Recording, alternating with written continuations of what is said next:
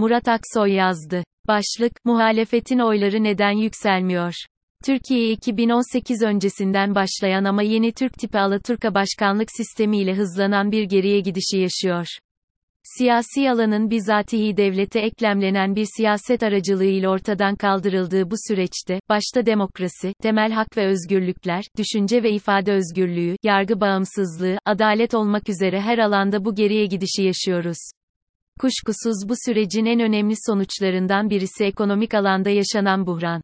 Hukuki güvencenin olmamasının en temel sonucu var olan kalifiye insan gücü ve katma değer üreten yatırım ve sermayenin ülke dışına çıkması oluyor.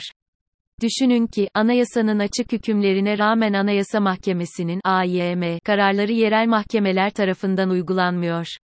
Son yıllarda yaşadığımız ekonomik buhran bu tablonun bir sonucu. Bu açıdan yaşanan buhran ekonomik olsa da temeli siyasi. Bu tabloya bakan pek çok akademisyen, siyaset bilimci ve siyasi analist haklı olarak şu soruyu soruyor. Bütün bu gerçekler ortada iken, muhalefet yükselmiyor. Neden kararsız ve protesto oyları artıyor? Bu çok haklı bir soru. Rakamlar ne diyor? 24 Haziran 2018'deki seçimde AK Parti %42,56, MHP %11,10 oy almıştı. Son aylarda yapılan tüm araştırmalarda bu iki partinin toplam oyu %40 zor yaklaşıyor.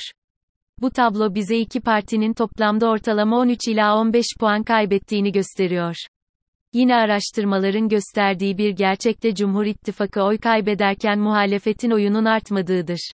İktidar blokundan uzaklaşan seçmen muhalefete gitmeyip, şimdilik kararsız ve protesto oy tercih ettiğini ifade ediyor.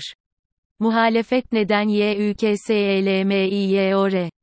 Burada yukarıdaki haklı soruya dönebilir ve yeniden sorabiliriz. Bütün bu gerçekler ortadayken, muhalefet yükselmiyor.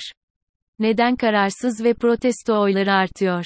Benim bu soruya benim iki cevabım var. İlki, ülkenin seçim ortamında olmaması ve içinde bulunduğumuz koşullar nedeniyle insanların gerçek düşüncelerini ifade etme konusundaki çekingenliği olabilir. Ama ben bunun etkisinin göreli olarak az olduğunu düşünüyorum. Siyasi iktidar, dış politikada yaşanan bu gerilimleri iç politikada, haklılık, haksızlık kriteri üzerinden değil kendi siyasal tercihlerini, beka, varoluş, üzerinden anlatarak yaratmaktadır. İkincisi siyasi iktidarın özellikle dış politikada yaptığı tercihleri, iç politikada siyaseten etkili biçimde kullanma başarısıdır. Bunu açalım. Siyasi iktidar uzunca bir zamandır iç politikada sürdürdüğü kutuplaştırıcı politikayı dış politikada izliyor. Bu tercihin doğal sonucu ise içeride olduğu dışarıda da siyasi yalnızlık.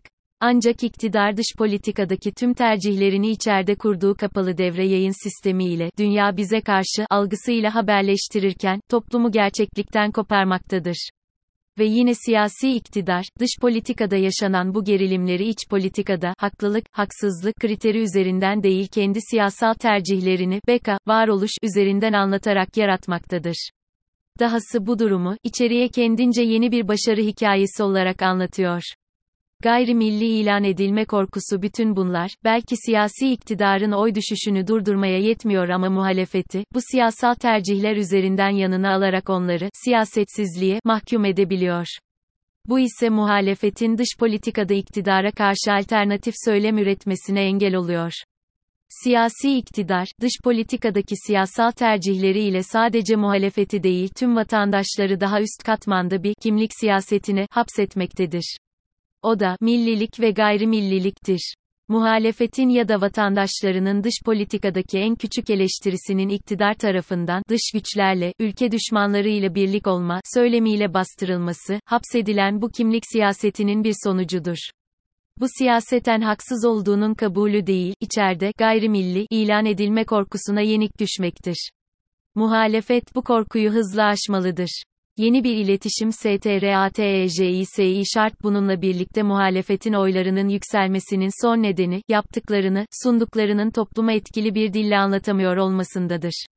Özellikle altılı masanın güçlendirilmiş parlamenter sistem mutabakat metninden, alt komisyonların açıkladığı seçim güvenliği raporu, kurumsal reform komisyonu raporu ve yakın zamanda açıklanacak olan anayasal ve yasal reformlar komisyonun raporları muhalefetin yeni dönemde Türkiye'nin yaşadığı sorunların çözümleri için önemli çözümler sunmaktadır.